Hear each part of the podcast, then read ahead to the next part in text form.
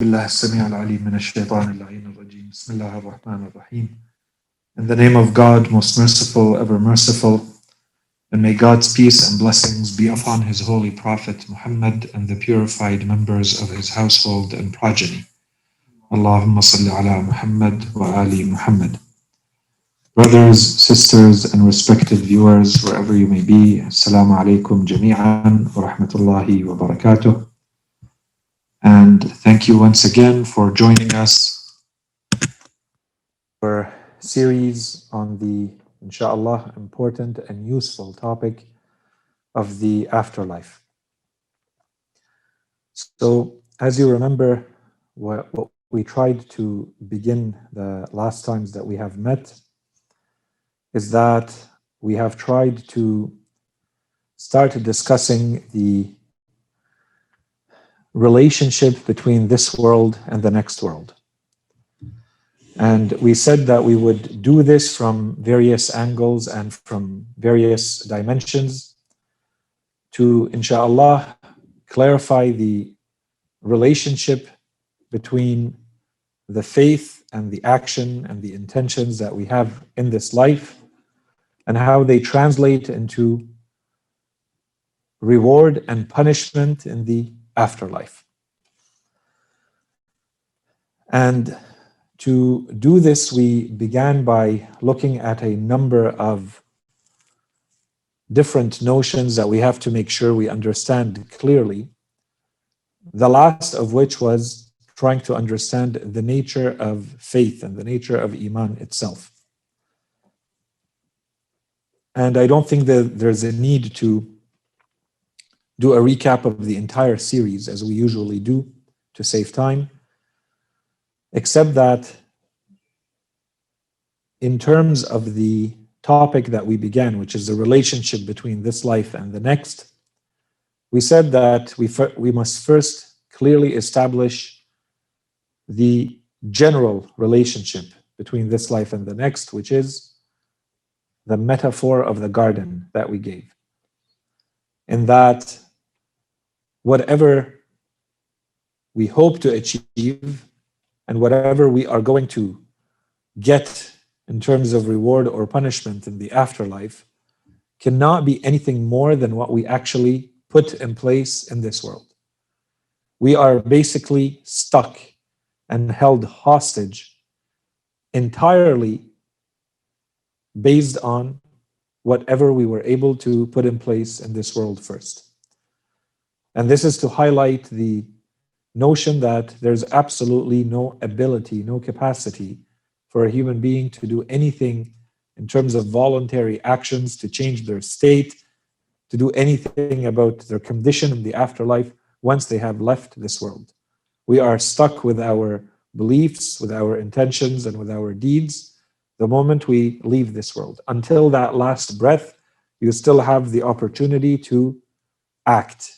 You are still in the world of action and no reward or punishment.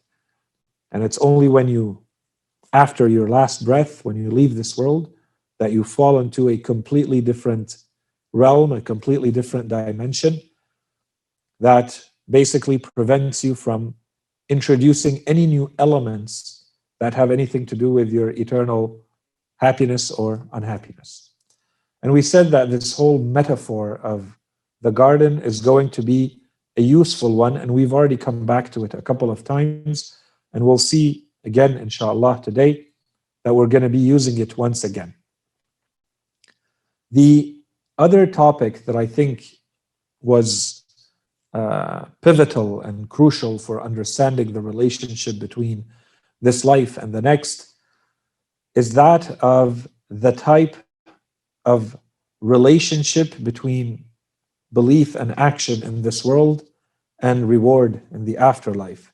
And we said to, to simplify it, we presented a very small number of different types of relationships that we may have. One of them we called the conventional or contractual relationship. And basically, this would mean that when Allah subhanahu wa ta'ala says, if you do a certain act, you are going to get a certain reward or punishment as a result, that this determination, this decision is entirely random, and we refer to it as a matter of convention. So, simply by convention, or perhaps we said it could be looked at as a matter of a contractual relationship, almost like a contract. It's as though Allah subhanahu wa ta'ala decides as a matter of agreement between us and Him, between me and God, that He says to us, if you do A, you get B. If you pray, you get this reward. If you steal, you get that punishment. So the assignment of the reward or the punishment is kind of random. And we gave examples of this. We said, for instance, when you hire someone to do work, and in exchange for the work that they do, you give them money. Money has nothing to do with the work. The nature of money and the nature of work are two entirely different entities. It's simply because of the agreement, the social agreement, the individual agreement that is put in place, that now this money is equivalent to that work. But in its nature, in its reality, in its existence, there is no relationship between these. And we said one way of understanding the deeds that we perform in this world we get, that's one way to understand it. But we said that maybe a little bit too superficial. It's fine and it explains what it is, but there might be something, an interpretation that is much more powerful. First, because of its ability to explain to us a lot of other things in religion. And secondly, because of how much power it has on our discipline and on our spirituality. If we know that, in fact, it's an existential relationship not only is it existential in the sense that there is a real causal relationship, there is a real link, it's not random, but that it is a strong existential relationship. In fact, it's a relationship of identity, in that whatever you are putting in, that's what you're getting back, and nothing more and nothing less, except that you are getting it in its true form, not the form that you're accustomed to seeing its appearance or its superficial external appearance, the material appearance of the act as it appears in this world, in our limited material world. What we are getting back in the afterlife is going to be the true form of the action, good and bad, whatever it may be. And to a very large extent, it's not only the action, the action has a part in the shape and form and nature of that that you're getting back, but also the intention with which you're doing it. All of that manifests itself in a reality that we can't see in this world. It's there, we just can't see it. This is not the type of world where we see things as they truly are. This is left and postponed to the afterlife. And in the afterlife, Allah subhanahu wa ta'ala says, He will remove the veil off our eyes, as it's said in Surah Qaf, and therefore, our sight, our vision is going to be metal sharp, the Holy Quran says. Right? فَبَصَرُكَ الْيَوْمَ حَدِيد As we went through the verses and we explained.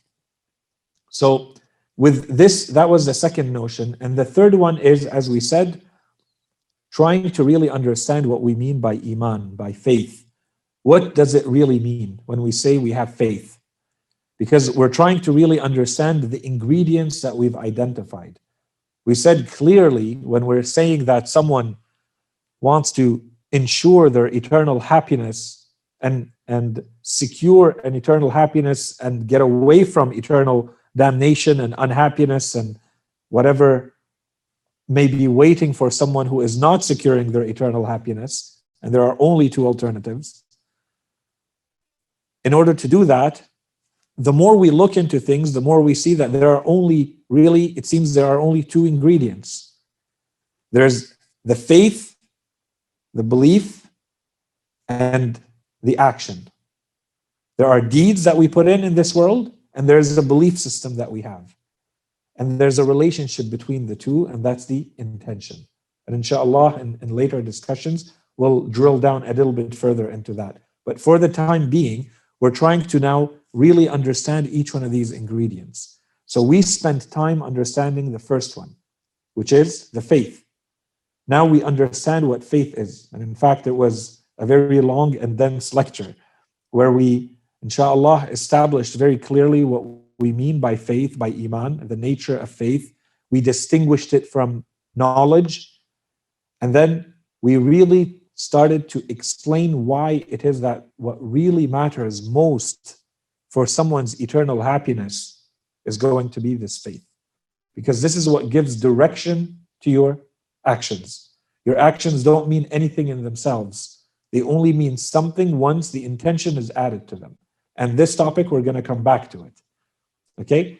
Now, the intermediary topic is now that we've understood faith, we want to understand the relationship between faith and action.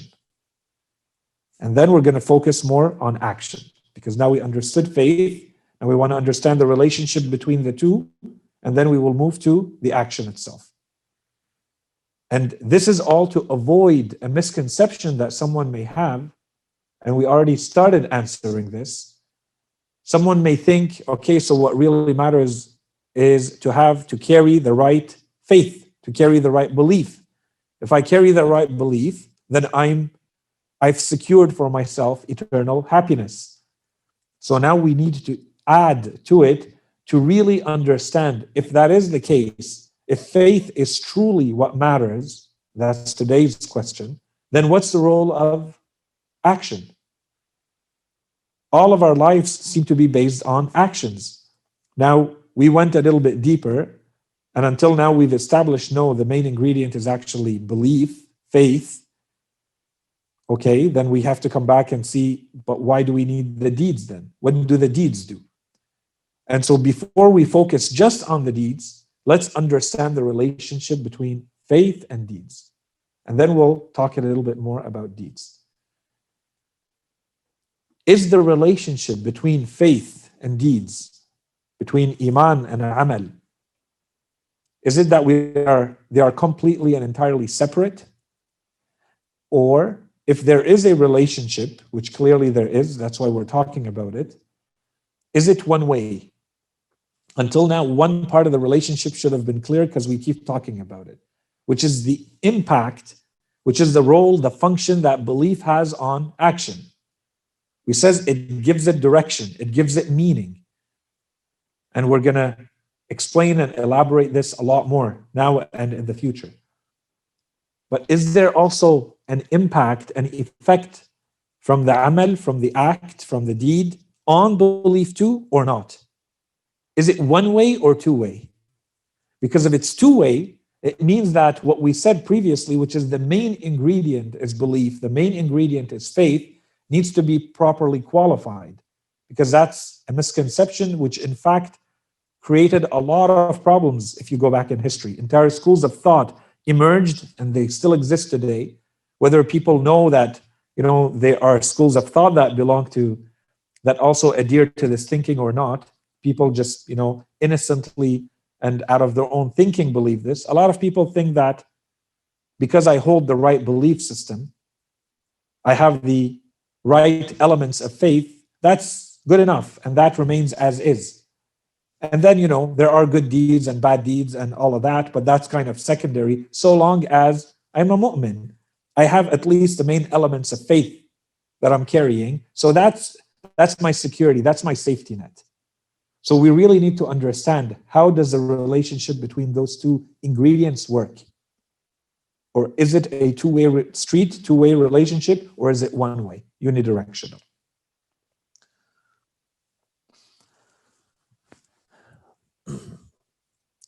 So in the introduction, I didn't want to spend too much time on uh, some of these points I think until now, the, the, the fact that belief is the determining factor for our eternal happiness, inshallah, this is clear. And we're going to come back to it and clarify it a bit more. And if there are more questions on this, uh, we can talk about it at the end. So I'm going to go quickly over this. The actions, for now, it should have become clear that they are derived out of your belief system. In fact, when we began this entire series on aqa'id, on our beliefs, one of the first topics we talked about was the distinction, we called it a worldview. If you remember the notion of the worldview and what makes it up, and we said a worldview is made up of three important existential questions, three big elements. Where do I come from? What am I doing here? And where am I going? Every human being, once they have a certain maturity, that's what they're wondering. We're hardwired this way. No matter what you look at, anything that has to do with the, the deeper thinking of a human being, whether you look at it from psychology, from religion, from sociology, uh, no matter what aspect of a human being you look at, you'll see that it comes down to these questions. They motivate and drive the existence of a human being psychologically. So, and we explain that the moment you answer these questions, whether it's conscious or not, because sometimes people answer them unconsciously. They just go with the flow, but the flow has already assumed and imposed certain answers to these questions.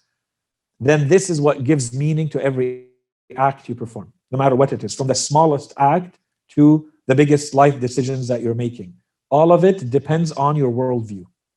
Whatever worldview you put in, you, you establish, that's your foundation. Every act you perform after this worldview is in place is given direction and meaning based on the worldview.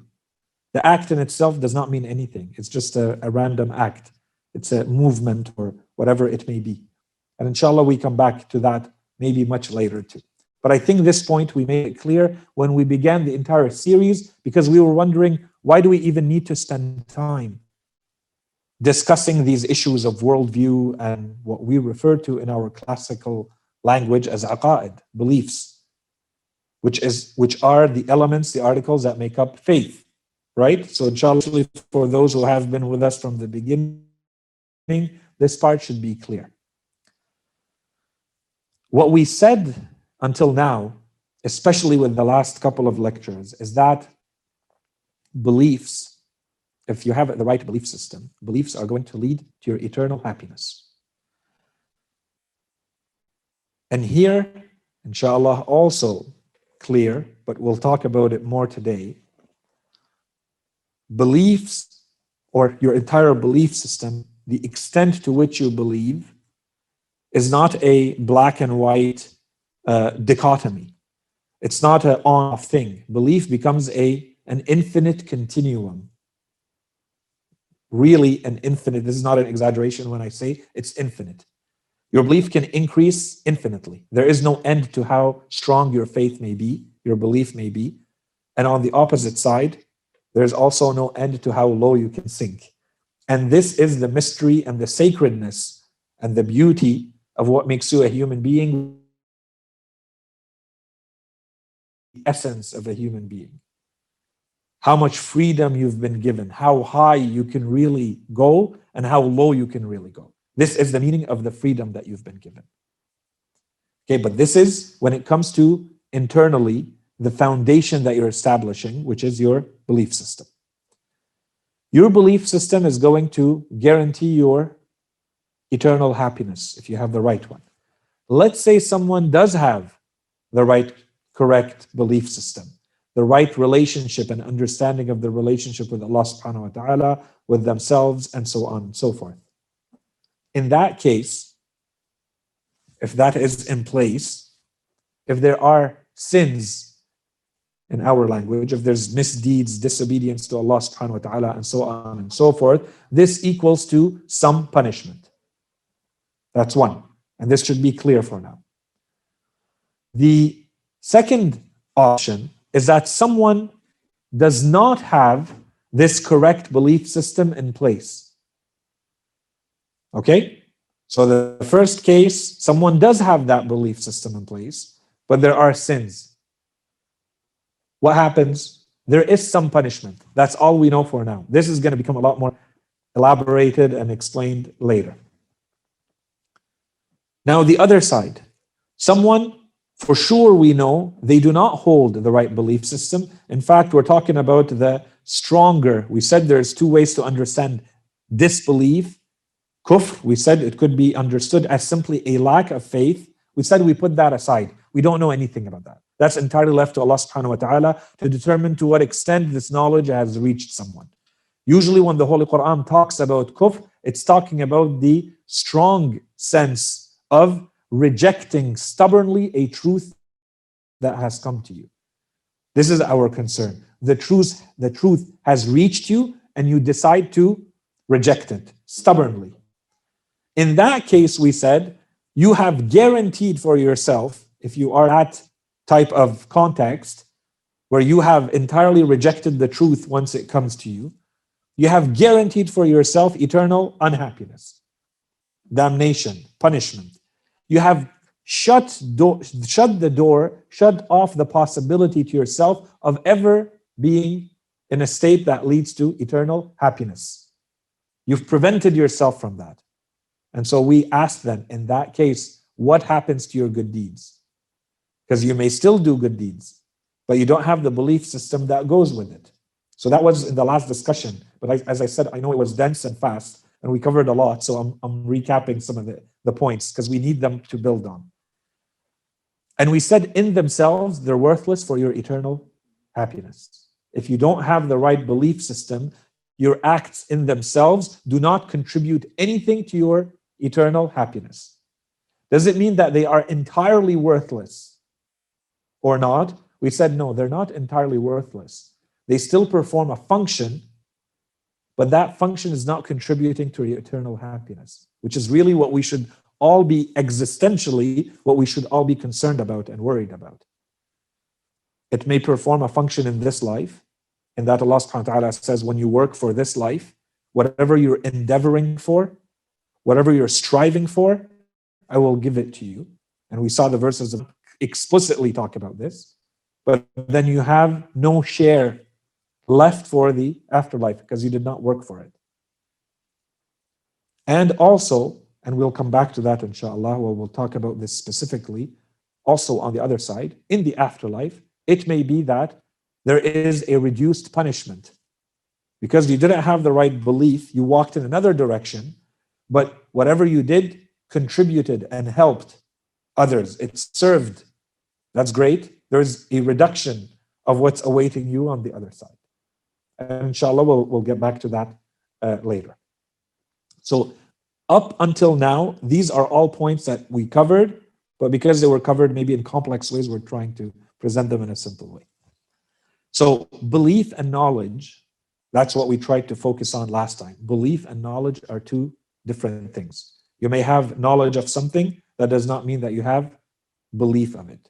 You may understand it very well, this still does not necessarily mean that you believe in it, that you have faith in it, that you have iman. Okay? Disbelief, as we said, just like belief, is on an infinite spectrum, just like belief. The accumulation of sins, and this was to dispel a misconception. You may have the right belief system, which we said opens the door for eternal happiness Someone may think, okay, that's enough. The problem is you may have the right belief system, but because you're not performing the right things, you keep performing sins, the accumulation of sins may lead to disbelief. And we went through the verses of the Quran that talked about this. So we established this as a rule. And on the other side, the accumulation of good deeds may have an effect on someone, whether they do believe or not. It's just extremely limited and almost meaningless for your afterlife if you don't have the right belief system. But we already have here the seeds, the first elements to see that there is a role being played by both belief and action. Now we want to go a step further and look at what's the, what the what is the role on each other, faith and deeds. So what's the relationship of belief to action? As a reminder, we said that belief, iman, is a type of inclination of your heart to a knowledge that you have understood. It's a submission, it's an act of submission of your soul or of your heart to something that you have understood mentally, intellectually. And of course, this is to remind us that it's an act. Okay? Belief and faith is an act. And this is where we distinguished with knowledge. And we said, knowledge, there is no act on your part. Knowledge is automatic. If you are confronted with a situation where the image of something is presented to you, you don't need to do anything. There is no act on your part to get the knowledge.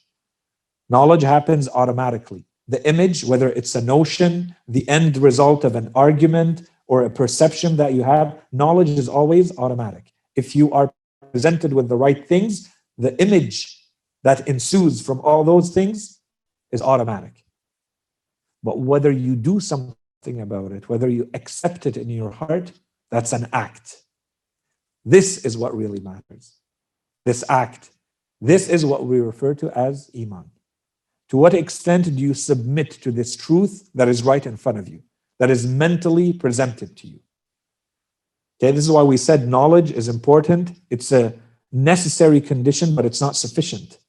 This is the part that Allah subhanahu wa ta'ala has given to all of us. That once we are presented with information properly, that information translates into a mental image automatically. There's no real merit in that. This is a God given ability in the human being. Where there is merit, where there is worth, is to what extent do you accept that? And this then this needs to translate into action. As we said, if you understand this properly, then the opposite, on the opposite end, this means that not only is the rejection of this considered a lack of faith, considered a kufr, but even hesitation. When you're not sure, when you're going back and forth about accepting and not accepting, or not accepting fully that knowledge, is not going to be equivalent and this is all, we're saying all of this to clearly establish where faith really is and why we're, we keep saying there's a spectrum. And this applies to all of us. We may have a lot more faith in certain things and a lot less faith in others. And as we said, when we link this to our actions, this is the ultimate test. To what extent are the actions coming out being derived naturally from your belief system? And we're going to talk about this in a second a little bit more. And so, yes, there is a misconception, as we said, that sometimes they say some, so long as belief is internal, I'm safe because my I feel my belief system is good. I believe in the right things. All the rest is kind of details. So long as I believe in the right things, I'm, I'm good. Allah subhanahu wa ta'ala in the Holy Quran makes this, this, this distinction very clear. And without going in too many verses, we'll talk about some verses a little bit later. In one verse specifically, Allah subhanahu wa ta'ala says, قالت الأعراب آمنا. we may think, we may want to say the Arabs have said, but it's not really the Arabs have said, it's the Bedouins. The Arab are those who stay away from the civilized world. Okay, that's Arab. It's different. It's not the Arab. Okay, the Arab are those who remove themselves away from what we would refer to as kind of civilized or city dwelling and living. Those who expressly remove themselves so they live in a, a different state and a different mentality. That's a big discussion that we're, will inshallah one day have.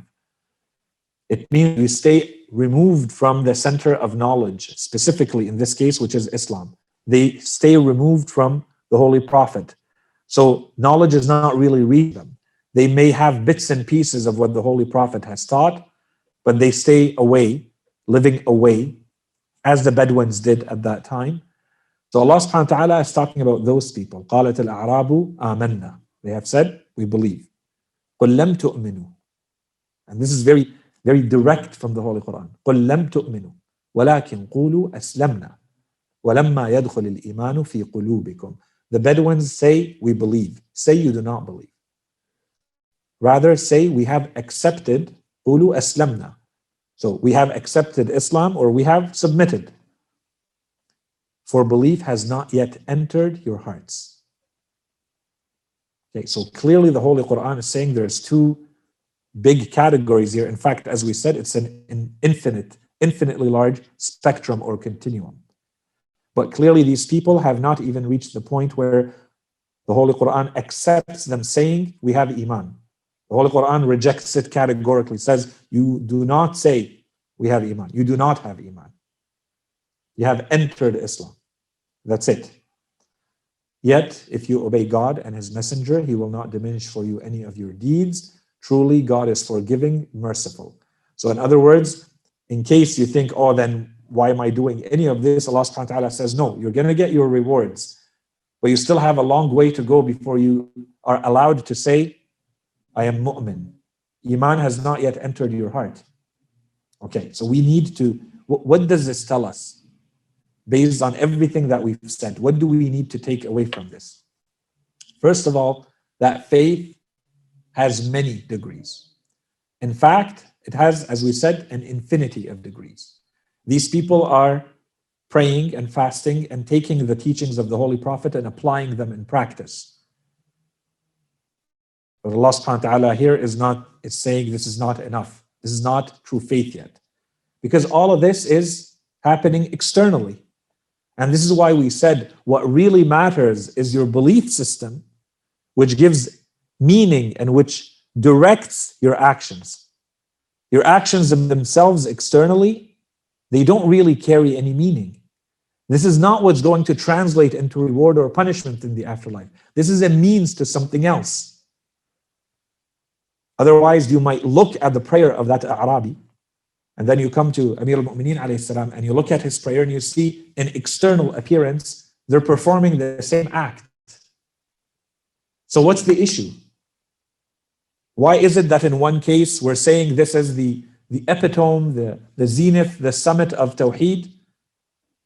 And in the other case, we're saying that Allah subhanahu wa ta'ala tells them, don't even say we have Iman.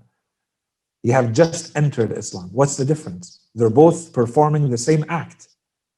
That's why we keep saying the act is meaningless without your foundation. Where it becomes important is now if we're saying that it has a gradation, if Iman, if faith, if belief is an infinite spectrum, and this is where we want to focus today, for every level of belief, there has to be a corresponding level of action. And the opposite. So, inshallah, this is what we're going to explore today. Every level of belief has an, a corresponding level of action. It has to be aligned with it. And this is where we're going to have to bring back the topic of knowledge that we spoke about. Okay, so park this. We're going to need it from this verse. The next point. Unfortunately, and this is where we translate this theory into practice, for the majority of us, there is not a perfect match between your beliefs and the level of action that you're supposed to have. And both are possible. So, in certain cases, someone may have a certain level of belief, and you would expect a certain level of action. And you see that at the level of action, someone may have a higher level of action than their beliefs. And unfortunately, this translates into usually people who act blindly, not knowing what they do. And so it looks like just random rituals because there is no meaning behind them. You haven't acquired the knowledge to know what you're doing with these acts. And this is, inshallah, not the problem for any of us. Unfortunately, for us, we have the other problem. We have a certain level of belief at the level of theory and iman and notions, we have a certain level. And as we said, it's an infinity, it's, it can always grow. And inshallah, it's always growing. But when we look at the level of action that should correspond to that level of belief, we see that it doesn't match it, it's lower. Which tells us that perhaps the issue is not in, there's a mismatch. We're going to see where it may come from. The question that we want to have is where is the mismatch happening? And so what if there's a mismatch? What's the danger in the mismatch? In an ideal situation, if there's an infinity of levels of belief, if there's different levels of belief, in an ideal situation, my actions, my deeds should be matching the level of belief. But in certain cases, it does not match. What's happening?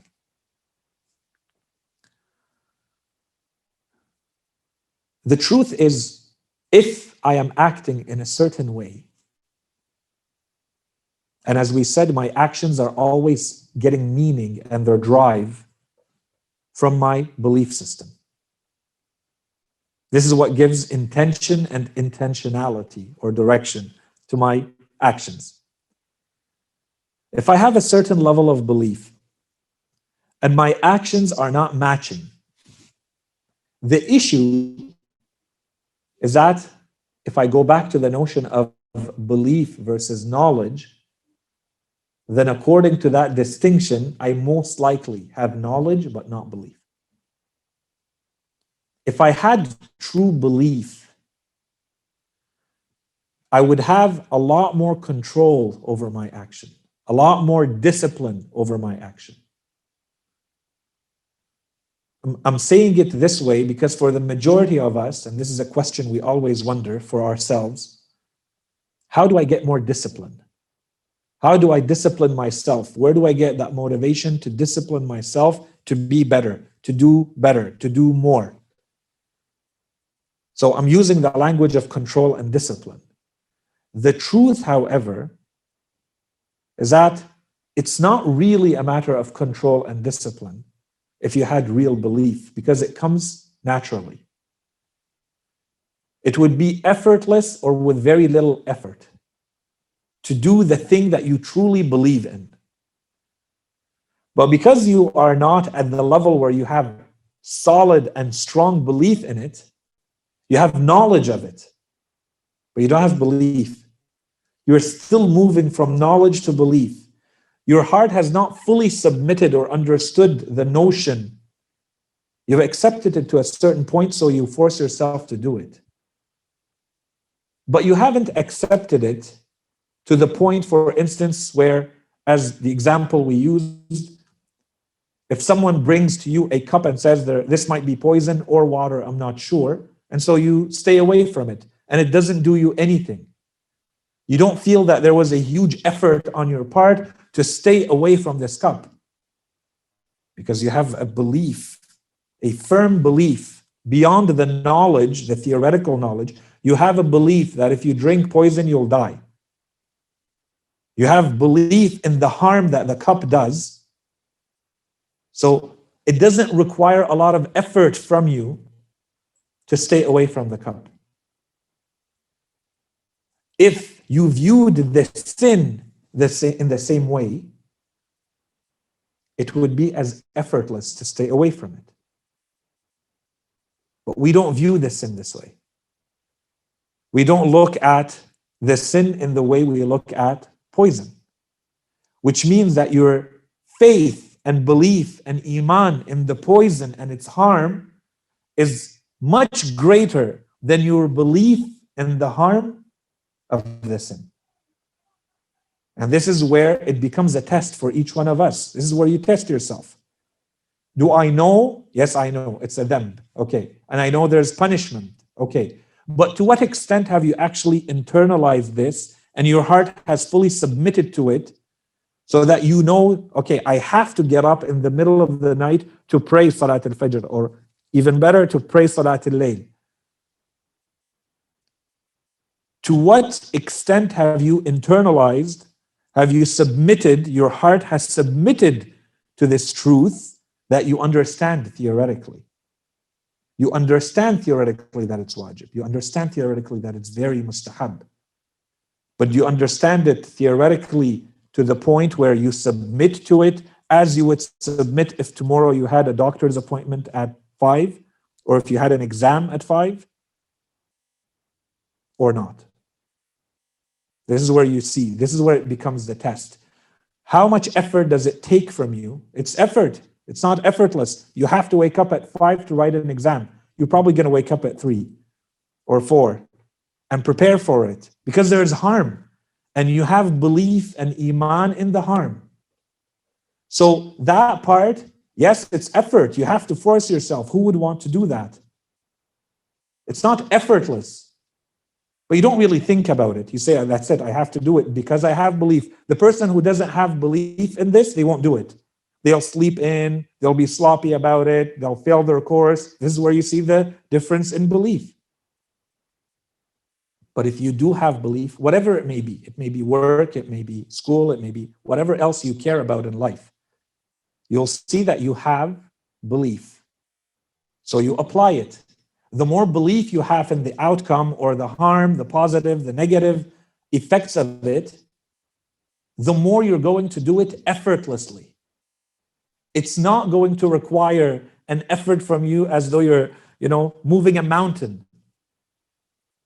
But yet, when we come to sometimes very simple acts, like making sure that we pray on time, or that we pray at all, or that we fast, or that we perform certain deeds, or stay away from certain deeds, we see that it's like you're you have to move a mountain. It's that difficult. Okay, how come this other thing is not that difficult?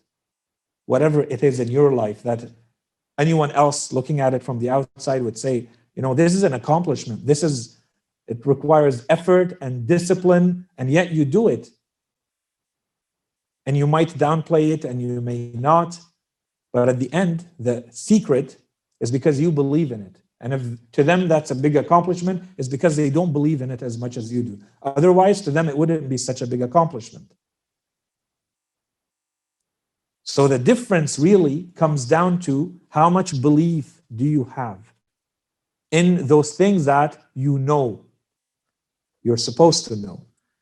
And that's why we say if you want to be really technical and accurate in your understanding of belief, we said belief has to translate into action. We said that last time, it was in passing and quick. But so long as it doesn't manifest itself in your action, that's this should be your criteria, your indicator, your test that maybe you're not yet at the level of belief. You're still at the level of knowledge, which is good. You need knowledge. Without knowledge, you go nowhere. But once the knowledge is there, the knowledge itself is only an additional burden. It's only an additional responsibility, as we saw from the hadith. Allah subhanahu wa ta'ala says, if you don't know, then why did you not go learn? And if you do know, then why did you not act based on your knowledge? Keeping it at the level of knowledge doesn't mean anything. Just carrying the knowledge around. The Holy Quran says it's like a donkey. كمثل الحمار يحمل أسفارا. He carries knowledge around. Imagine in Surah Al-Jum'ah, it says, there are people who carry the knowledge, but they don't use it themselves. Their example is like the example of a donkey who's carrying books. Asfar. He's carrying books. Is there knowledge being carried by the donkey? Yes, a lot of knowledge. Is the donkey using the knowledge? No, he can't use that knowledge. So, of course, this is an extreme case. Allah subhanahu wa ta'ala is using very harsh language here. Inshallah, for us, it's not that. We know what is good, so the knowledge is there, and we do it. The issue is do we have the discipline to do it constantly and to keep improving on it? Or is it on and off sometimes and sometimes? So, this is why we're trying to identify what is the issue, and inshallah, we go to the remedy soon. It's not just identifying where the problem is.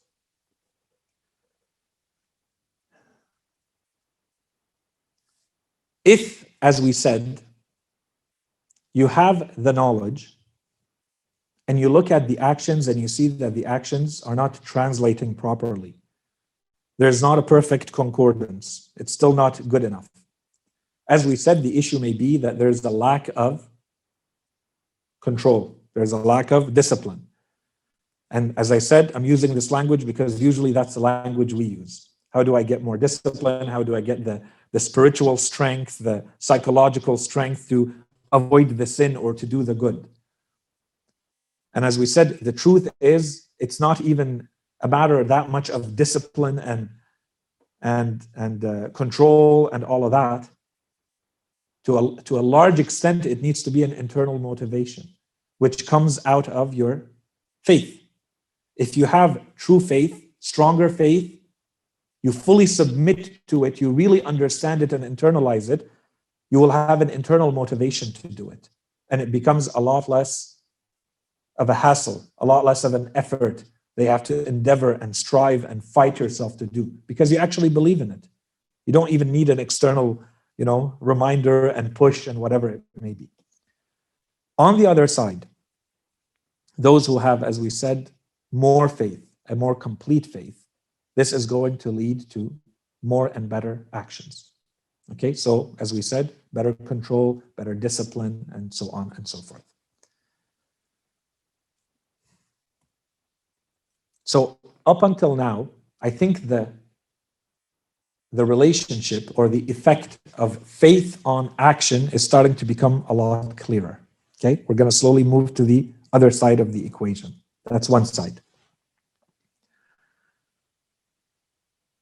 So, as we said, the act that is voluntary, that is coming from you, is either matching the level of faith or it is not. When it is matching, so you have a certain level of faith, let's say you have a level of faith one, and your actions are of level one, then what is happening? What happens is that when your deeds and actions match fully the level of faith, it makes the faith stronger. It makes the faith real and solid and anchored and it translates into being part of you. When you have faith, the more you do actions that match that level of faith, the more that faith becomes you, or you become that faith. So, if you go back to the notions that we presented earlier, which is when you go in the afterlife, what you're getting back is your belief and your acts but manifested in their true form. In other words, it's you who is manifested in your true form in the afterlife. And this belief that you have to anchor it and really make you at that level of faith that you think you are at, to use the full potential of that faith that you have, you need to constantly be doing a level of action that matches that level of faith. So long as you're not fully using that level of faith, you still have a way to go. This is not really who you are. This faith is not going to translate into your reward. There's a gap, there's a lack. So, this is the case of someone who is performing at their full level, at the full level of their faith. You have a certain level of faith and your actions are corresponding. It means you're taking full advantage of your faith. And this action, the role of the act on the faith is that it solidifies it and it keeps it in place. In other words, it becomes real. It's not a theory, it's not a notion, and it's not a passing state that may just come and go. You may get a level of knowledge about something, a mental image of something, you understand it, it affects you, and your heart submits to it. You need to do something now with it. This needs to become action. If nothing happens with that action, that faith will not stay. You'll go back to your previous level of faith. If you do something with that faith, an act, you have just increased your chances of keeping this new level of faith. If you do another act at this level of faith, you've just increased your chances of keeping this new level of faith. You do two, you do 10, you do a thousand things. The more you do, the more it becomes, this becomes your new level of faith. It becomes a lot more difficult afterwards to slide back to a lower level of faith because you're anchoring it in place with the good deeds deeds that match the new level of faith. Once the knowledge has been acquired and your heart has accepted it, it needs to become acts. It doesn't become acts, you slide back. That new level of faith, you've just lost it. Okay? So far, so good. We're going to build on this on the other side, and of course, there, there's a, a, language that sometimes we, we hear and use, and it's in the narrations and it's in the Holy Quran, it's used a lot. Another way of putting this is to say that every time you're performing an act that matches the level of faith, you're increasing the light of the heart. Okay, so you will see tens or dozens of narrations. The Holy Quran talks a lot about the theme of light and nur. This is something that comes back again and again. So let's just put it out there when Allah subhanahu wa ta'ala talks about that nur, to use that language and those themes, this is how it translates. That if you want to increase the nur, the intensity of the light in your heart, you do it with deeds. The deeds increase the light in your heart. And on the other side, every time a misdeed is done, every time a, a, every time a sin is performed, then you're removing that light and creating darkness. Or as we saw in a couple of the narrations that we talked about, we saw how the Holy Prophet or the Imam says there's white, a white spot in the heart that becomes darkened that becomes black or darkened with time. And if it reaches a certain point, then there's no going back because it's been fully covered and it hasn't been cleansed fast enough. And it, you just kept accumulating the sins on top of the sins, on top of the sins. Then the entire white of the heart, the light of the heart, has now been darkened. There is no going back after this. There is no hope for this person. Or if there is, it's a tremendous and exceptional effort on their part to get rid of that. So, good actions in themselves increase the belief, and this is where we have to build on it to the next level. You have a certain belief level. As we said, let's say belief level five. Now you are performing deeds that match and they correspond to belief level five. If you are really doing that and using your belief fully, it means that your belief is getting stronger and more solid, and it will create a new level of action for you that you have to perform. The new level of action will feed a new level of belief, will create, which will create a new level of action. There is always more to do. There is always more road ahead to move towards Allah subhanahu wa ta'ala. You're entirely dependent on how much belief you have. Every time you fully meet your belief with your actions, Allah subhanahu wa ta'ala will make sure that the door is being opened for more good, for more good action. If you take it you will have more belief. In other words, what we're describing is what we can refer to as a virtuous circle, a virtuous cycle. When you have belief of a certain level, it needs to translate into action. If it translates fully into action, it will give you a new level of belief. The new level of belief means you have to do now the new level of action. There are people, all of us, inshallah, we have done this. We've gone through this cycle again and again. We were at, but each one of us, some of us may decide that I want to stop at a certain level. And I'm going to come back to that point. And inshallah, for, for all of us, we are never happy stopping at a certain level. The more we know that there is a lot more. In fact, there is an infinity of road ahead that you can keep climbing. You can keep going up. Why would you stop?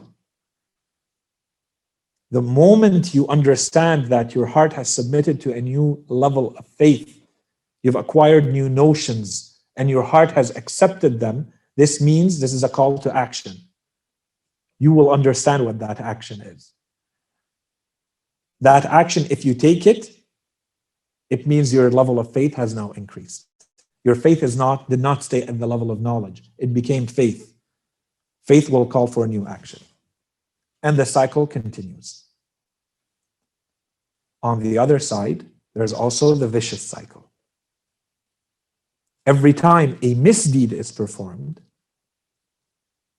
eh, because if the chance is simply missed, but you at least continue to perform at what you had before, let's say you stay the same, which is very difficult in this life.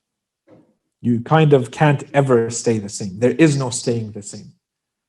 Every breath that you're taking in this life is a direction that you're taking, it's a step. Every act, every intention, every breath, every moment, you made a decision. How are you spending it? A step towards God or a step away from God? There is nothing in between. There is nowhere in the afterlife where you can sit between heaven and hell and think this is neutral. There's no neutral. You're given a, an investment fund that you can use in this life. If a certain amount of breaths, a certain amount of days, a certain amount of years, you're using it in one way or another. This equals steps towards Allah subhanahu wa ta'ala or away from Him. There's nothing in between. So on the other side, the vicious circle is that every time you have a certain level of belief and bad actions are performed, sins, misdeeds are performed, you are now weakening the faith. If you continue to do that, you just keep going down, dwindling down all the way to, and this is where the danger comes in, you lose your faith. There is no more faith left. And this is why we may say that what really matters at the end is your belief. But your belief only means something if you've anchored it in your soul through actions. And if there are sins, the sins are constantly darkening this faith, this heart, this soul, constantly bringing it down. Who knows how down you've gone with the sins? And this is where it becomes clear that, yes, it, the main ingredient is faith, but enough sins can cause that faith to entirely disappear. You're constantly regressing. You can have all the knowledge of the world, but the stubbornness or the arrogance or the defiance of Allah subhanahu wa ta'ala keeps bringing you back down. The knowledge itself doesn't mean anything. Okay, so you're acquiring it, but it's not translating it into action. if we look at certain verses of the Quran to establish all of this, and then we'll stop after this. So, a first verse of the Quran says, and this is one of the main ones. Allah subhanahu wa ta'ala says, إليه يصعد الكلم الطيب والعمل الصالح يرفعه. Unto him, unto Allah subhanahu wa ta'ala, ascends the good word. We're going to come back to the good word in a second. Keep this good word, الكلم الطيب. إليه يصعد الكلم الطيب. The good word is what is going to Allah subhanahu wa ta'ala. والعمل الصالح and the righteous deeds يرفعه. That which elevates the good word to Allah subhanahu wa ta'ala is the good deed. So, what is the good word? The good word is your belief. The good word is your tawheed. Al-kalim al-tayyib is the tawheed. If you go back to the narrations from Ahlul Bayt alayhi they make this very clear. What goes to Allah subhanahu wa ta'ala is your tawheed, which is one word to summarize all of our religion. Your entire faith, your entire worldview. It's your tawheed. What goes to Allah that which Allah subhanahu wa ta'ala assesses you against, judges you against, is your tawheed, is your faith, is your belief, is your iman. But how high does it actually go? Only as high as the good, righteous deeds elevated. إليه يصعد الكلم الطيب Unto him ascends the good word and the righteous deed uplifts it. And there are alternative interpretations to this verse, but that's that's the main one. Another one. إنما المؤمنون الذين إذا ذكر الله وجلت قلوبهم وإذا تليت عليهم آياته زادتهم إيمانا وعلى ربهم يتوكلون. إنما المؤمنون when the Holy Quran uses this when it says إنما al in Arabic this basically means this is exclusive. Only those. It's an emphasis and an exclusion. Okay, so to translate this, you would say, only they are believers, those whose hearts quake with the fear or with fear when God is mentioned. Okay, so this is a, an indicator of faith. But what else? And when his signs slash his verses, when his signs are recited unto them, they increase them in faith and they trust in their Lord. Okay, so this is very clearly establishing that there is an increase in faith that happens. And now we have one way of increasing the faith. Let's keep going. In Surah At-Tawbah, وَإِذَا مَا أُنزِلَتْ سُورَةٌ فمنهم من يقول أيكم زادته هذه إيمانا فأما الذين آمنوا فزادتهم إيمانا وعلى ربهم إيمانا وهم يستبشرون وأما الذين في قلوبهم مرض فزادتهم رجسا إلى رجسهم وماتوا وهم كافرون And whensoever a surah is sent down, some among them, the hypocrites, some among them say, which of you has this increased in faith? So the same surah is coming down to the Holy Prophet, and the Holy Prophet recites it to the people. Then there are people who say, well, whose faith has increased now that there's a new surah that has come down? Which of you has increased this, has this increase in faith? As for those who believe, it increases them in faith, and they rejoice.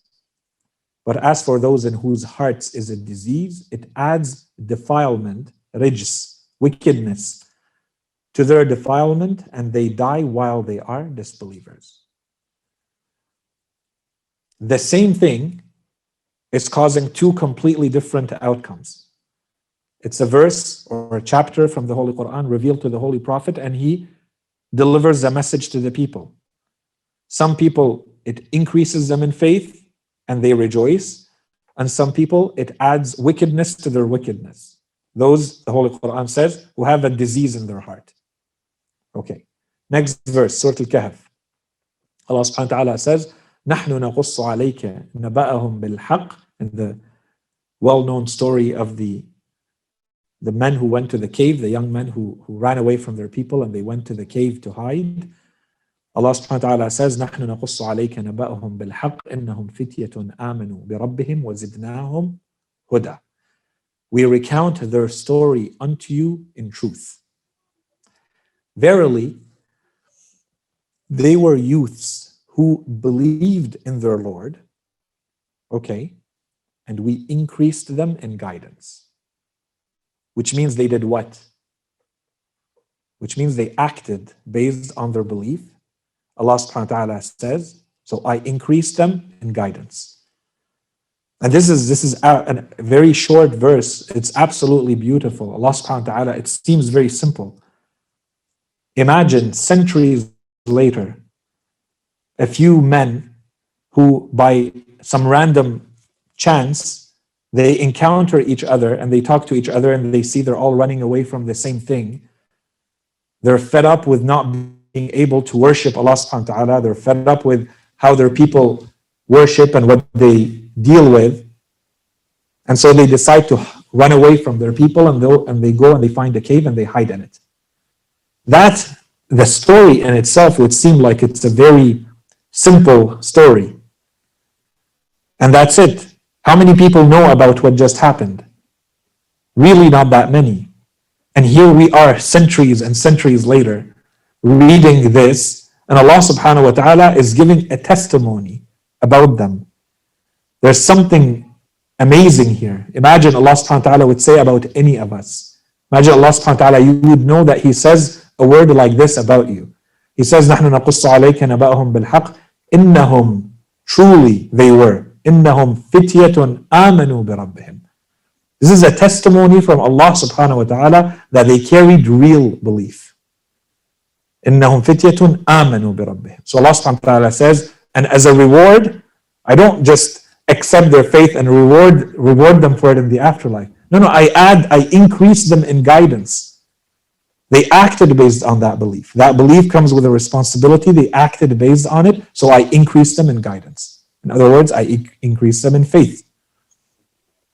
On the other side, ثم كان عاقبة الذين أساءوا then the end the end result of those who committed evil deeds الذين أساءوا السوء so the end result of those who committed evil deeds will be most evil for they denied the signs of Allah and they mocked them so what's the difference these people were also at a certain level of belief but their their action led them to what you'd never stay at the same level there's always an action and a decision being taken it's either increasing you in guidance or increasing you in disbelief so Allah subhanahu wa ta'ala says كان عاقبة الذين أساءوا السوء أن كذبوا بآيات الله the end result is that they rejected and they denied all of the signs of Allah subhanahu wa ta'ala وكانوا بها يستهزئون أنا in Surah Al-Baqarah في قلوبهم مرض and so of course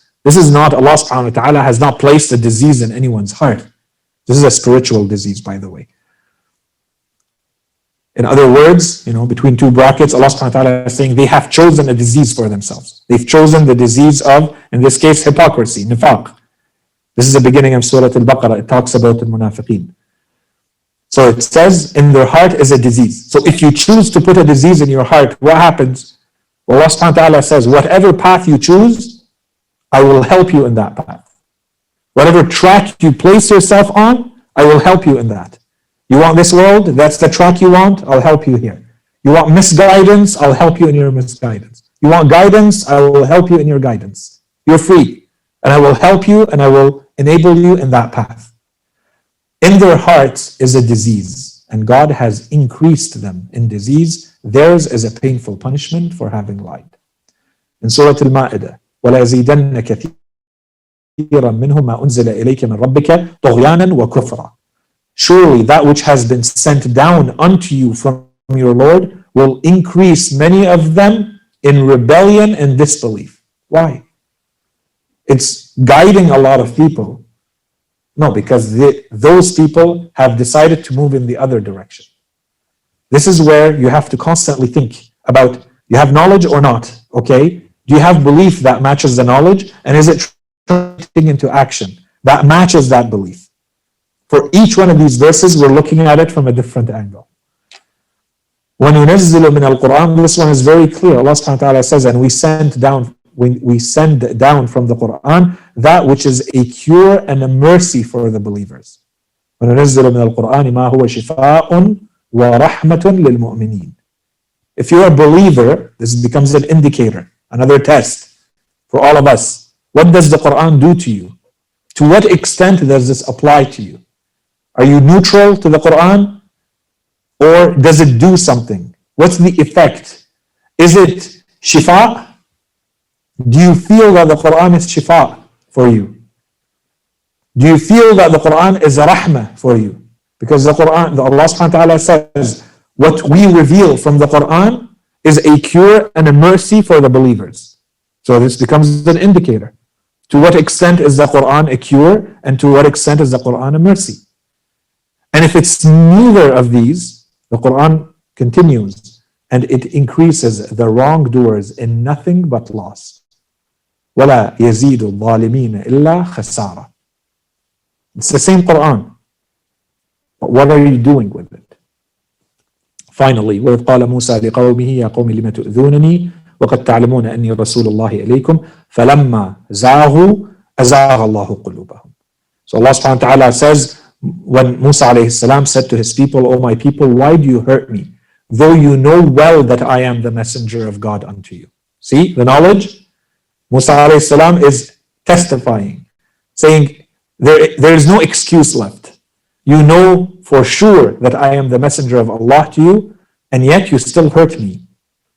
You still defy and lie and stubbornly, you know, disobey Musa alayhi salam as they were with him. So when they swerved, zahu, they deviated, God caused their hearts to swerve. And God does not uh, and God does not guide a transgressing people. Conclusion from all of this, what do we draw? I think a first point, inshallah, that is clear enough is that there is no staying still.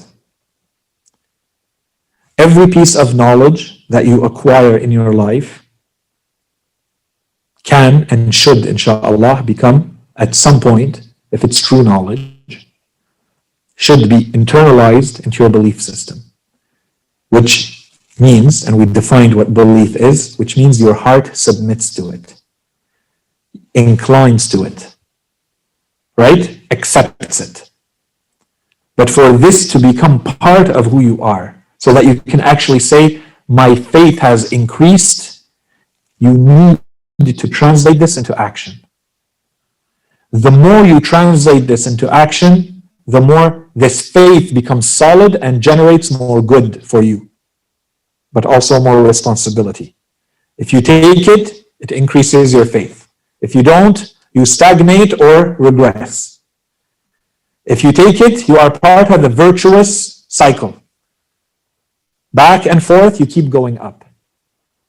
If you don't take it, best case scenario, you stay at that level. Worst case scenario is you keep dwindling back. It depends how much faith you already had. If you're right fresh into onto that road, and there's already not that much faith in the first place, there's not a lot of control over and discipline over your freedom and your faculties and what you do, it's already loose. There's already not much in place. There's nothing that has anchored the belief yet. So the risk of sliding, slipping back into nothing, into no faith, is there. It's very present. One way to look at all of this, to reuse a metaphor that we have used a few times, and again, it's not random, is the metaphor of the tree. So, the roots of that tree is your belief and your worldview. And then you have a trunk and branches out of that tree. Those become your intentions and your will to act. The branches and the leaves of that tree, these become your actions. And finally, you have the fruits. The fruits, you don't have access to them in this world. The fruits, what you're ultimately trying to get out of that tree, this is all left for you in the afterlife. Right? This part is clear, inshallah. And we use a metaphor so that all of these become clear for us in the end. All of these become clear for us in the end. Uh, انتظر له أكمل. Okay, come. Inshallah, because the reason why the metaphor works, it's not just to add metaphors on top of metaphors. It's because there's a lot of elements to all of this. So inshallah, the metaphor makes it very easy for you afterwards. If you're trying to remember all the elements, just go back to the metaphor and look at the tree. And of course, on the other side, you may have a tree that is diseased. You may have a tree that had roots but unfortunately, because of where it was planted or what was done to those roots, the tree never becomes a trunk and then branches and then leaves and then fruits. And in some cases, you don't even have any roots. The roots don't even stay. They don't even anchor themselves down. What you're getting in the afterlife depends on that tree, what you're doing with that tree. And all of this may look like it's a cheesy metaphor. Keep it in mind, and we look at one final verse of the Quran that has to do with this. In Surah Ibrahim alayhi salam, Allah subhanahu wa ta'ala says, أَلَمْ تَرَ كَيْفَ ضَرَبَ اللَّهُ مَثَلًا كَلِمَةً طَيِّبَةً We go back to الكلمة الطيب. Okay, now we're see how the Holy Quran keeps using the same terminology. These are notions in the Quran. كيف ضرب الله مثلا كلمة طيبة كشجرة طيبة أصلها ثابت أصلها ثابت وفرعها في السماء. تؤتي أكلها كل حين بإذن ربها ويضرب الله الأمثال للناس. ويضرب الله الأمثال للناس لعلهم يتذكرون. ومثل كلمة خبيثة كشجرة خبيثة on the other side. ومثل كلمة خبيثة كشجرة خبيثة اجتثت من فوق الأرض ما لها من قرار Have you not considered how God sets forth a parable? A good word is like is a good tree. Its roots firm and its branches high in the sky. It brings forth its fruit in every season. This is the good tree, which is the good word, which we explained earlier. It brings forth its fruits in every season by the permission of its Lord. God sets forth parables for humankind that they may perhaps remember. And the parable of a bad word is that of a bad tree, uprooted from the face of the earth. It doesn't stick, it's been completely dislodged and uprooted. It has no stability. God makes firm those who believe with firm speech in the life of this world and in the hereafter. So Allah subhanahu wa ta'ala, He increases the firmness, He increases the quality of the faith of those who believe with words in this world and in the hereafter. And God leads the wrongdoers astray. So, of course, now we see the parable was about what? Allah subhanahu wa ta'ala says, يثبت الله الذين آمنوا بالقول الثابت This is the كلمة طيبة بالقول الثابت في الحياة الدنيا وفي الآخرة ويضل الله الظالمين ويفعل الله ما يشاء This is all we had for the topic for today. وصلى الله على سيدنا محمد وعلى آله الطيبين الطاهرين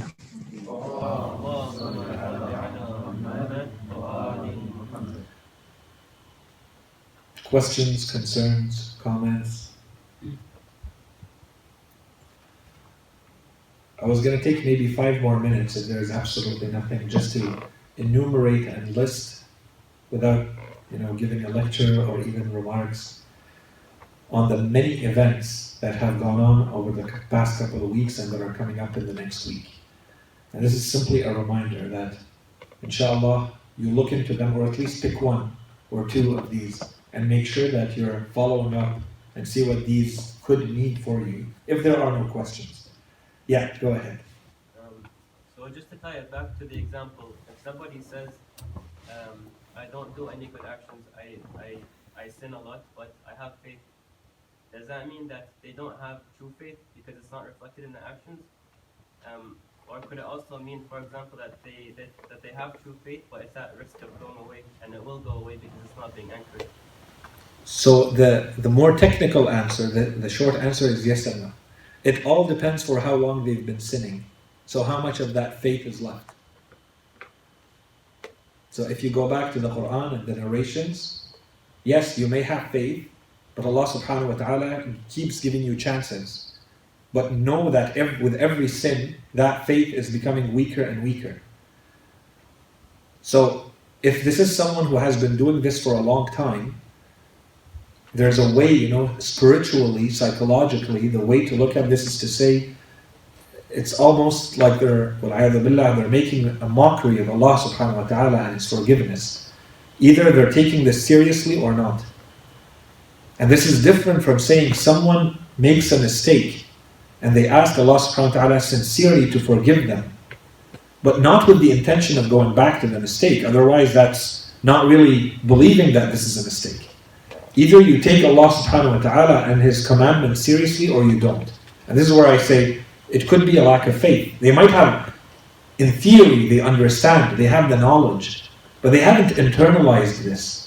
And that's why I use those, you know, harsh and blunt examples. What if this was a fire, or this was a, a poison, or this was, you know, there was a risk of losing your job, or failing a class, or missing a doctor's appointment, or an important interview?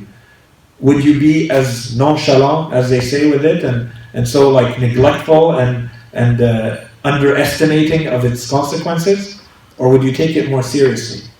And then, so is this not a lack of faith?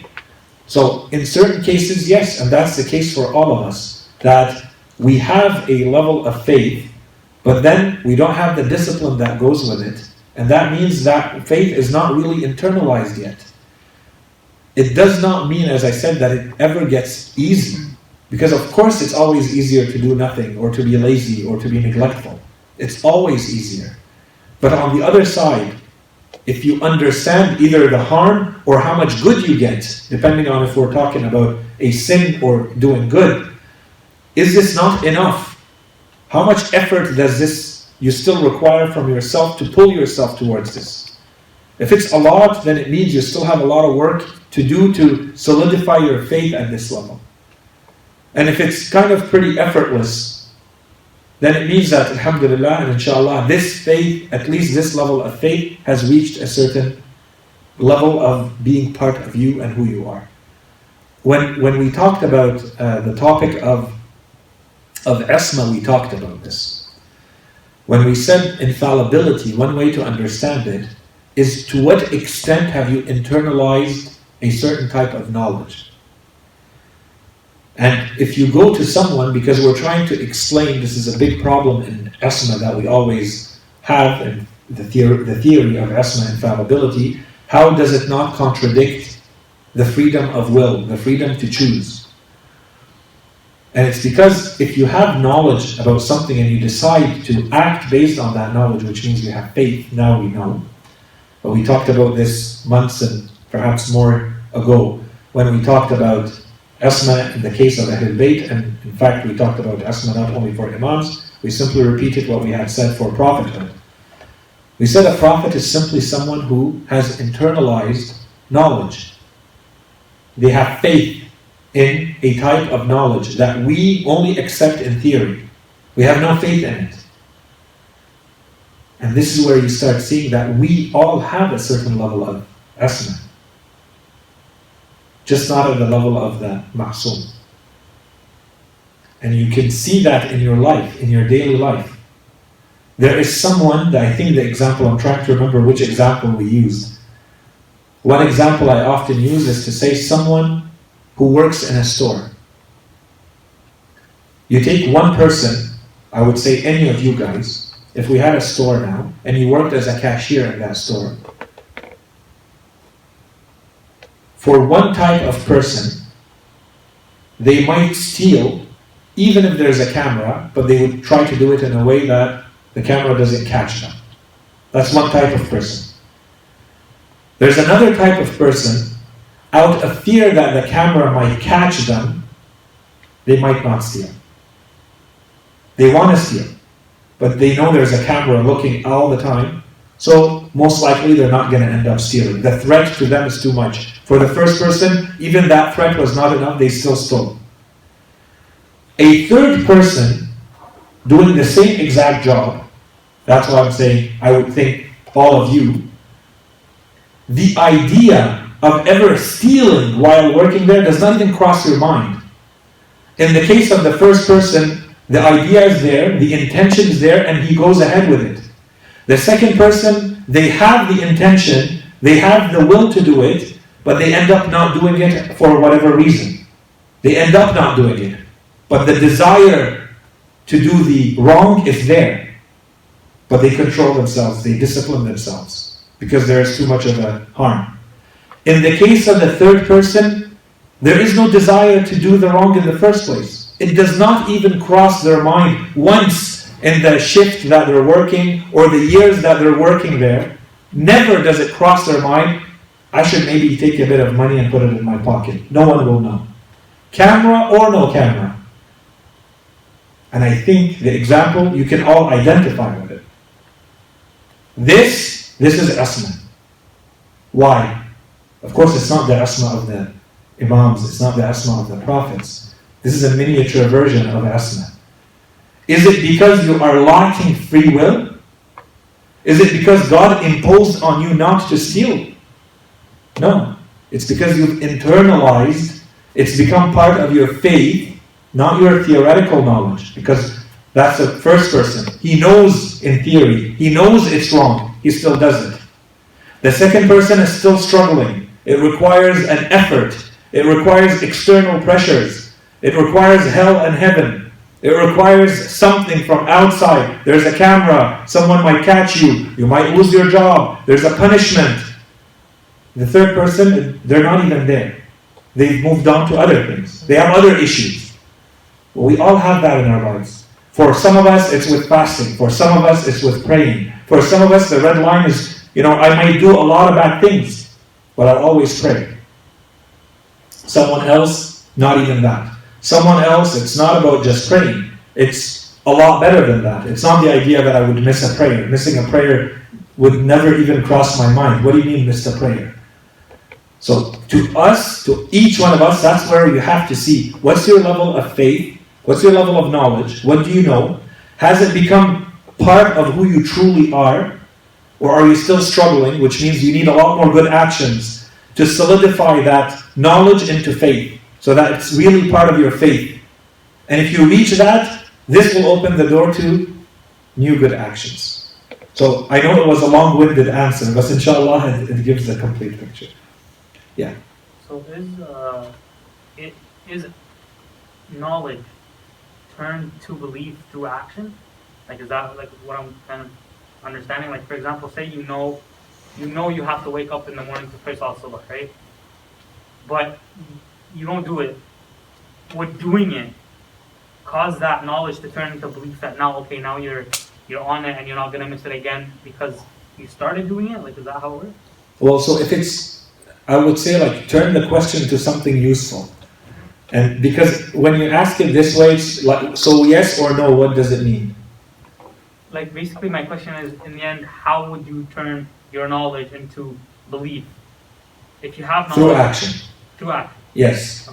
And that that's when you see in the Holy Quran, for instance, when you see in the narrations, when you see this constant worth and merit and value given to knowledge. It's not just carrying the knowledge, it's doing something with it. So, yes, it is knowledge that has turned into belief, that has turned through action. Yes. Yeah. so you don't go from knowledge to belief and then because you believe in it then you do that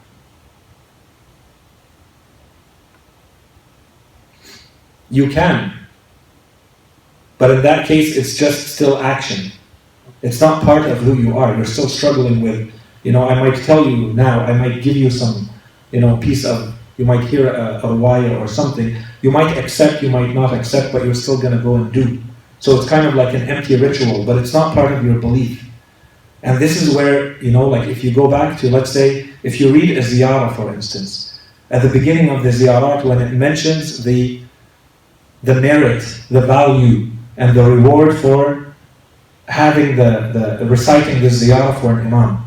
In the cases where the, the condition is mentioned, there's a condition that says عَرَفًا بِحَقِّهِ When you perform the ziyarah of Imam al-Rida or you perform the ziyarah of Imam Hussein, if you take it just at face value, it's anyone who recites this ziyarah or is going to get all of these rewards. But in other ones, you see that there is a detail that is mentioned. It's a key detail. It's the arafan bihaqqah. This is where you see, what do you mean by knowledge? Someone who truly understands who this person is and you perform his ziyarah, you get all this reward. Someone else, it's only according to what they understand from what this person represents. Because at some point, if they have absolutely no knowledge and they're just asked, come with me, I'm going to go perform a ziyarah of someone you don't know, this is just an empty ritual. What's giving value to this? The same thing goes to a prayer, for instance. Right? Or, or an act. Imam Ali performs one act. And then every act he performs, we get a narration about it, or we get a verse from the Quran about it. Right? He just gave a, a charity one ring. Like, what's one ring? And we have in our narrations that some of the companions gave 70 rings in charity after. There's nothing that was revealed. There are people who give millions. Allah subhanahu wa ta'ala has not revealed Quran for them. Imam Ali only gave a ring in charity. It's nothing. It's an insignificant, materialistically, it's nothing. And yet Allah subhanahu wa ta'ala reveals Quran for it. Or Ahlul Bayt alayhim salam, Ashab al-Kisa, when they, for three days in Surah Al-Dahr, when they gave to the orphan and to the person who was a prisoner and the person who was a, a traveler and the and the poor person who came while they were fasting, asking Allah subhanahu wa ta'ala to heal Imam al-Hassan, Imam al-Hussein, in Surah Al-Dahr, where يطعمون The act in itself, a lot of us can perform that act. It may look difficult, but a lot of people can do difficult acts of worship. So what's the difference? Why is it that in their case there's a Quran that's revealed and these become your people that you have to follow and they become the role model? Why is it that if the Holy Prophet performs Salat al-Layl, in his case, Allah subhanahu wa ta'ala said, وَمِنَ اللَّيْلِ فَتَهَجَّدْ بِهِ نَافِلَةً لَكَ عَسَىٰ أَن يَبْعَثَكَ رَبُّكَ مَقَامًا مَحْمُودًا You reach the maqam al-mahmud, which is obligatory on the Holy Prophet to perform, so that he reaches that level. It's not obligatory on us to perform Salat al-Layl, but he has to perform it. But when he performs it, he reaches al-maqam al-mahmud.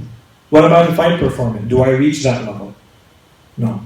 So what's the difference? This is why knowledge, yes, and yeah, the knowledge can go through the action, but how, how internalized has it become? How much has it become as part of you and your faith?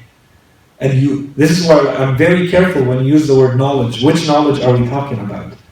The knowledge that Allah subhanahu wa ta'ala is granting you the additional guidance.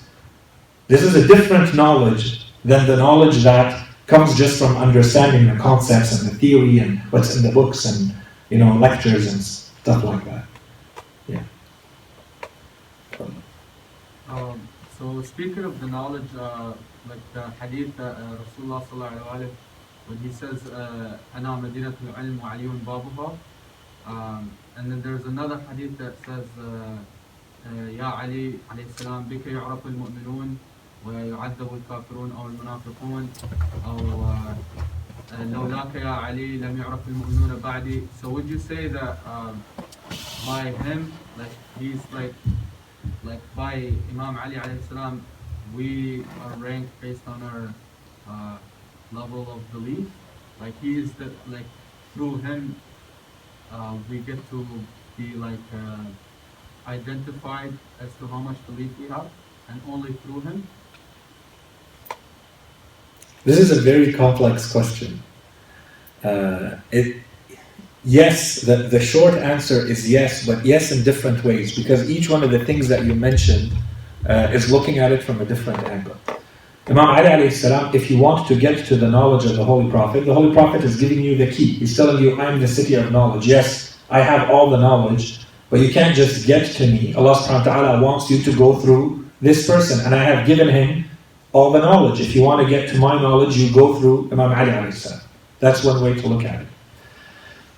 So, which means that no matter how the Holy Prophet is, to me, that's almost a warning. If you try to go directly, you're going to miss that knowledge. You're going to misconstrue, misconceive, misunderstand that knowledge. Which I think Islamic history proves that that's exactly what happened. The other way to understand some of these narrations is Allah subhanahu wa ta'ala made Imam Ali as the ultimate test. He left this world, the Holy Prophet left this world, and there's a way to say, you know, that's enough. There's the Holy Quran, and then there was a Prophet, and that's enough. Allah subhanahu wa ta'ala wanted to add an additional test. Of course, there is material reasons for that. That, you know, we talked about when we said, what is the need for imamah in the first place? But this becomes the test. It's as if you don't worship or you don't follow Allah subhanahu wa ta'ala however you feel like. And this means a lot more to the people who lived at that time. It still means something today. But for the people who lived at that time, this was the ultimate test. Do you worship Allah subhanahu wa ta'ala like you want or like He wants? What if you don't like Imam Ali alayhi salam? Which was the case for a lot of these people. For whatever personal enmity they created against Imam Ali alayhi salam, he became that ultimate test. Then you test yourself, are you a true believer or not? That you follow the word and the teaching of Allah or not? Regardless of how you feel about him, you know for sure, you have the knowledge, you know for sure this is the person you're supposed to follow. Who cares what you want? Who cares that you like him or you don't like him? There's an issue with you if you dislike him. This is why the Holy Prophet says this is how you distinguish believers from non believers. In that, there are people who, because they hate him so much, or they have personal issues with him so much, or they're so envious and jealous of him, they can't follow him. they can't get themselves to follow him. This is where the Holy Prophet says, therefore you don't have real belief. This is the ultimate test. Allah subhanahu wa ta'ala is putting you through a test. You either follow him or you don't. And this is where you see there are people that I personally think they it's no different. Go back to the story of Iblis. He has knowledge, but he wants to worship Allah like he wants. Allah subhanahu wa ta'ala asks him to do something that he dislikes. To the point where he is ready to leave that world of holiness to whatever it may be, so long as he does not perform the prostration to Adam. Because he doesn't want to do that. That's his test. Imam Ali can be seen in this way. He is that test for those who dislike him. There are people who recognize his beauty and you have no reason why you dislike Imam Ali alayhi salam. Then perhaps I would say this is not where it becomes a problem for you. This is not, you cannot apply this for yourself if you know that there is no issue for you in following him. You only know him and he is the truth and everything about him is attractive and beautiful. Why would you not follow him? But for those who have an alternative, for those who have created an alternative for themselves, and for those who they have, for whatever reason, they have envy, they have jealousy, they have hatred, which the Islamic world was filled with at that time and continued to be, for them it's a real test. Are you a believer in that you will follow the truth when you see it? In that case, yes. This is how I distinguish. I use this man as my criteria for distinction between right and wrong. Can you trump the dislike that you have and look at the truth and follow it? Or are you just going to say, I'll, I'll come up with a million and one, not a thousand and one, a million and one reasons why I will not follow him? When very clearly he has no competitor, there is no other alternative. Everything points to him. So for the person who sees that, then that's not your test. Perhaps we have other tests with Imam Ali alayhi salam. But for from this angle, which is the, the clear meaning of, of the, the, the saying of the Holy Prophet, then I would say for a lot of people for whom there is no no other alternative because that's all they know and that's the truth that they follow, then that's not a test from that angle for us. Our tests are in many other different ways. So, inshallah, this, this answers the question. It does? Inshallah. Thank you. Are we good? Okay, so maybe I'm to leave. Maybe I'm to leave the rest to, to another time. Maybe very quickly, I will just instead of, of, of listing the uh, the many many events that have taken place, do remember that in a couple of days, perhaps one or two days, inshallah, it will be the beginning of the holy month of Sha'ban. So, inshallah, you took care of the month of Rajab properly. And if you did not, there is a narration from Imam Sadiq salam where he talks to one of his companions and he asks him, he says, I came to the Imam and I came to see him and it was the end of the month of Rajab, there were only a few days left. And the Imam, first thing is, he asked him, he told him, How much have you fasted from this month? And he told him nothing. And he told him, You don't know what you have missed from this month, from the rewards of this month. What you have missed cannot be replaced with anything in this world. And then at the end, the man, the companion of the Imam, tells him, What if I fast what's left of it? So this is just as a reminder for those who can, try not to miss a couple of last days, one or two days left of the month of Rajab, inshallah, if you can. This is a, the last opportunity to try to, to milk the rewards of the month of Rajab, inshallah. The month of Sha'ban. And we can't give a lecture, it's way, way too, too late. We talked way too, for too much and you guys are too tired. This is the month of the Holy Prophet. You need to have a relationship with the Holy Prophet. The Holy Prophet, in many narrations, has said himself, Help me, may God have mercy on those who help me with my month.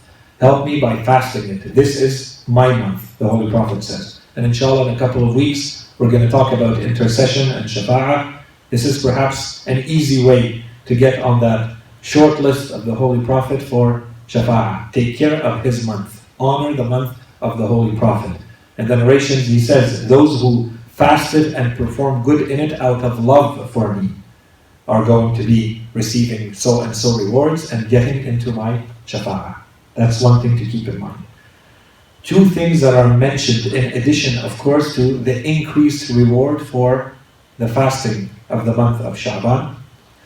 And maybe a word on the fast of the month of Sha'ban. If you can't fast the whole month and you want to just focus on a few days, the first three days and the middle three days and the last three days of the month should be a must for all of you.